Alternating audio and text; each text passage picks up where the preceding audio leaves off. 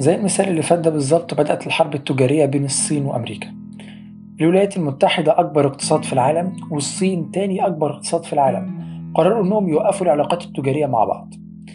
أو مش هما مع بعض قرروا هي قررت. أمريكا لوحدها قررت تصعب العلاقات التجارية بينها وبين الصين. وده اللي بدأ الموضوع كله. لو جينا بصينا لبداية الأمر هيكون من الرئيس دونالد ترامب. تويتات الرئيس دونالد ترامب المثيرة للجدل حتى قبل ما يكون رئيس كانت سبب رئيسي في احتدام أزمة الحرب التجارية. في 2011 كتب الصين ليست حليفا أو صديقا إنهم يريدون هزيمتنا وامتلاك بلدنا. طبعا هتقول الكلام ده زمان قوي قبل حتى ما يترشح للرئاسة. أمال لما يترشح هيعمل إيه؟ هقول لك أنا بقى عمل إيه في يوم 2 مايو سنة 2016 في حملته الانتخابية قال لا يمكننا الاستمرار في السماح للصين باغتصاب بلدنا وهذا ما يفعلونه إنها أعظم سرقة في تاريخ العالم. وده مش مرة واحدة ده أكتر من مرة في حملته الانتخابية وجه أصابع الاتهام ناحية الصين باعتبارها العدو الأول والسبب في كل المشاكل اللي بتحصل في العالم. في بداية حكم ترامب العلاقات كانت متذبذبة جدا بينه وبين الصين ومحدش كان عارف هل هي حليف ولا عدو. لكن لما فر من إن ترامب يلاحظ الحفرة الكبيرة اللي بين الصادرات والواردات مع الصين الولايات المتحدة بتصدر للصين بضائع بقيمة 120.1 مليون دولار. وبتستورد من الصين بضائع بقيمة 563.2 مليون دولار. يعني الميزان التجاري الأمريكي بالنسبة للصين أكتر من سالب 400 مليون دولار. وده رقم كبير جدا مقارنة بأي ميزان تجاري مع أي دولة تانية. الميزان التجاري هو الفرق بين الصادرات والواردات. ولما يبقى بالسالب ده معناه إن أمريكا بتستورد منتجات من الصين أكتر ما بتصدر لها بكتير. طب تقول لي إيه المشكلة في كده؟ أقول لك يا سيدي المشكلة إن أمريكا كده محتاجة الصين أكتر ما الصين محتاجة أمريكا. وده يخلي أمريكا خايفة إنها تخسر تفوقها الاقتصادي. وبالشكل ده لو استمر الفرق الكبير ده يخلي أمريكا في موقف حرج جدا قدام الصين. وممكن يكون للصين قدرة بعد كده على التحكم في السوق الأمريكي أكتر وأكتر. ترامب قرر ساعتها إنه لازم يقلل من المنتجات اللي بتيجي من الصين بأي طريقة. ويجبر الصين في نفس الوقت إنها تقبل منتجات أكتر من الولايات المتحدة عشان الميزان التجاري يتعدل شوية. حتى لو هيفضل الميزان التجاري بالسالب لكن برضه ما يبقاش قيمته 400 مليون دولار. في 22 مارس سنة 2018 وقع ترامب مذكرة تنص على تقييد الاستثمار في قطاعات التكنولوجيا الرئيسية وفرض تعريفات جمركية على المنتجات الصينية المتعلقة بالفضاء وتكنولوجيا المعلومات. وبعدها بيوم مباشرة يوم 23 مارس فرضت أمريكا تعريفات جمركية بقيمة 25% على واردات الصلب كلها واستثنت منها بعض الدول اللي مش منهم الصين الصين تسكت؟ إزاي بقى؟ لا تقوم رد على الولايات المتحدة بجمارك بين 15 و 25% على 128 منتج أمريكي من الفاكهة والمشروبات وأنابيب الصلب والألمنيوم المعاد تدويره اللي هو تقريبا خدت أهم منتجات أمريكا بتصدرها ليهم وقالت أنا مش طماع أنا هفرض ضرايب على دول بس أمريكا ما سكتتش ولا الصين سكتت ودخلوا في دوامة من فرض الضرايب على كل منتج يفتكروه. ما فضلش بس غير إنهم يفرضوا ضرايب على الناس اللي بتسافر من الصين وللصين. دخلت الصين في محادثات مع أمريكا في الفترة من 3 ل 7 مايو 2018 وكانت مطالب أمريكا هي إن الصين تساعدهم في تقليل الفجوة التجارية ما بينهم من 400 مليون دولار ل 200 مليون دولار بس. يعني أمريكا عايزة الصين تشتري منها منتجات أكتر منتجات على الأقل بقيمة 200 مليون دولار. هتقولي طب والصين مجبرة تعمل ده؟ هقول لك لا وهو ده اللي حصل بالظبط. الصين رفضت وباظت المحادثات كلها. والحرب خدت بقى شكل كيرفات النهارده أنا والصين حبايب بكرة أعداء. النهارده هقلل عليك الجمارك بكرة هزودها. لغاية ما وصلت الجمارك في يناير السنة دي ل 19.3 من 10% من قيمة المنتجات الصينية اللي داخلة أمريكا و21.2 من 10% من قيمة المنتجات الأمريكية اللي داخلة الصين. ودي مش قيمة قليلة. يعني لك أن تتخيل إن لو أنت صيني وهتشتري جهاز من شركة زي جوجل أو مثلا مايكروسوفت فلو الجهاز قيمته 1000 دولار هتدفع فيه 1200 دولار. طبعا ده لو أنت هتشتري السلعة دي بس لكن التجار بتشتري كميات أكبر وصفقات تعد بالملايين وطبعا الخسائر هتبان وهتكون كبيرة. في حالات الخلاف المستعصية اللي زي دي الدول عشان تحل مشاكلها بتحتكم لتاريخ العلاقات ما بينهم وبيحاولوا يلطفوا الجو بأنهم يتذكروا أمجادهم وتعاوناتهم مع بعض. لكن سبحان الله حتى دي مش هتنفع. آخر تعاون بين البلدين كان في الحرب العالمية الثانية ولكن بعد الحرب الأهلية الصينية وانتصار الحزب الشيوعي تدهورت العلاقات. بل وصلت إلى أن الدولتين حاربوا بعض في الحرب الكورية وحرب فيتنام. وتوقفت العلاقات بينهم لحد زيارة الرئيس ريتشارد نيكسون سنة 72 للصين. ومن بعد زيارة نيكسون كان كل رئيس أمريكي بيروح الصين في زيارة. باستثناء الرئيس جيمي كارتر اللي ما راحش الصين كرئيس. لكن راحها بعد كده سنة 67 وسنة 2003 وسنة 2007 وسنة 2009 مع موظفي مركز كارتر. وعقد ساعتها اجتماعات مع المسؤولين الصينيين بشأن قضايا حل النزاع وحماية حقوق الإنسان لكن مش بصفة رسمية كرئيس الولايات المتحدة الأمريكية. لكن طبعا العلاقات بين الصين وأمريكا ما كانتش في أفضل حال والزيارات دي ما كانتش من باب الصداقة كانت من باب الاستنفاع بس. وده ساب توتر قائم لحد عهد الرئيس باراك أوباما اللي كانت العلاقات في عهده متوترة أكتر بسبب استراتيجيته المحورية في آسيا. إلا أن استطلاعات الرأي الشعبية كانت بتقول إن الأغلبية 51% من الشعب الصيني ما عندهمش مشكلة مع أمريكا بل بالنسبة لهم الولايات المتحدة من الدول المفضلة وده كله كان في آخر سنة من عهد الرئيس باراك أوباما اللي هي سنة 2016 اللي بدأ ساعتها ترامب حكم الولايات المتحدة الأمريكية.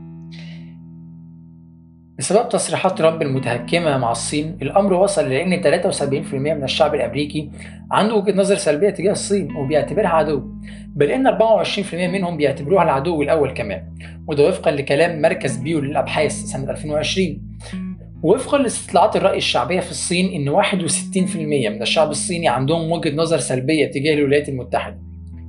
طبعا أنت دلوقتي بتقول ده كلام يحترم وكل حاجة بس أنا كشخص عادي في دولة من دول العالم غير الصين وأمريكا هتأثر بإيه؟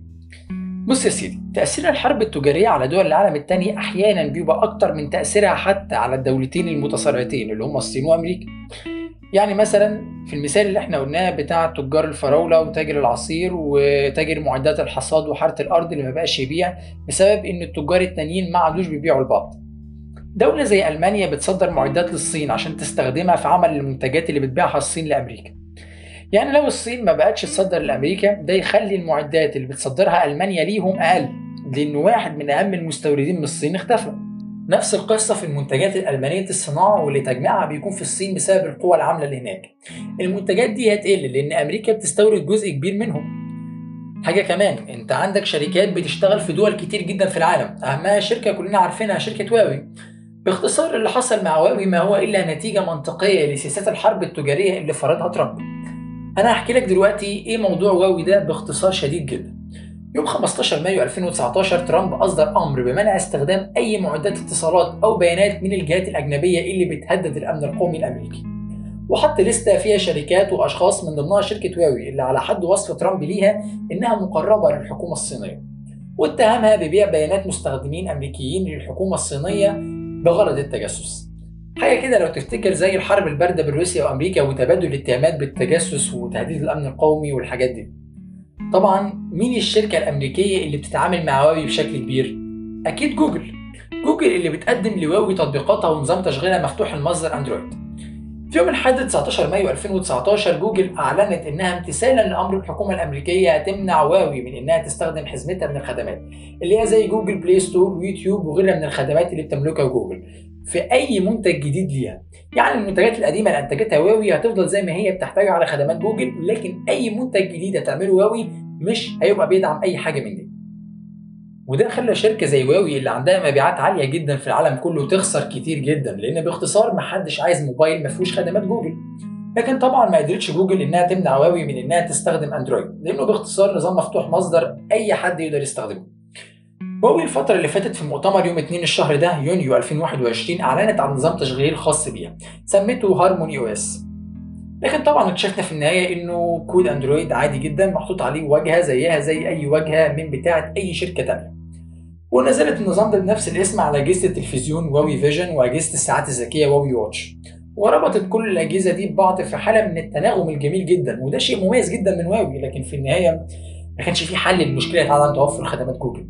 ومفيش بديل حقيقي ليها ودي مشكلة كبيرة جدا. لازم على الأقل في الخدمات اللي لا يمكن الاستغناء عنها زي دي يكون في بديل يساعد لو حصل أي حاجة.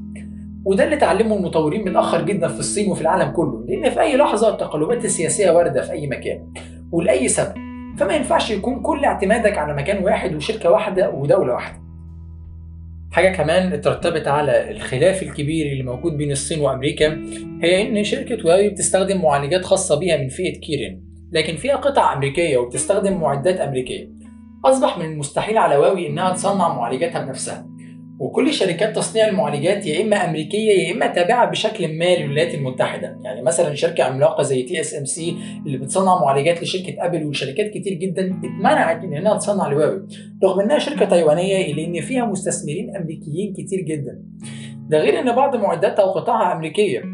مختصر التصريح ل TSMC إنها تصنع معالجات لهواوي بتكنولوجيا قديمة جيلين على الأقل من أحدث تكنولوجيا وصلت ليها أمريكا.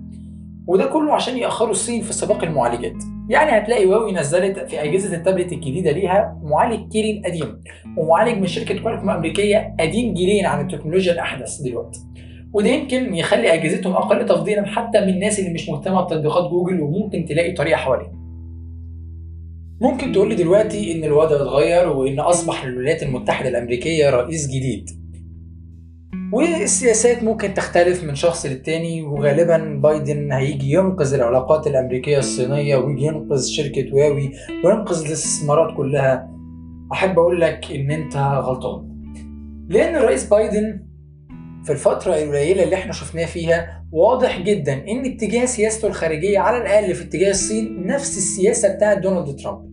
ويمكن كمان هتبقى أسوأ على صعيد العلاقات بينهم. الرئيس بايدن عنده توجه كبير ناحية التقدم العلمي والتكنولوجي. يعتبر صناعة زي صناعة الشرائح الإلكترونية اللي بتشغل الجهاز اللي بتتفرج أو بتسمعني منه دلوقتي بنية تحتية للدولة. فاهم أنت معنى بنية تحتية للدولة؟ يعني اعتبرها زي الصرف الصحي وزي توصيل المية بالنسبة للدول الثانية وبيعتبر إن المجال ده محتاج إعادة هيكلة مش إصلاح. لا هو محتاج إعادة هيكلة من جديد ومحتاج مجهود كبير جدا. ووضع له ميزانية تريليون دولار. ده على حد وصفه في لقاء من لقاءاته بعد ما تولى الرئاسة.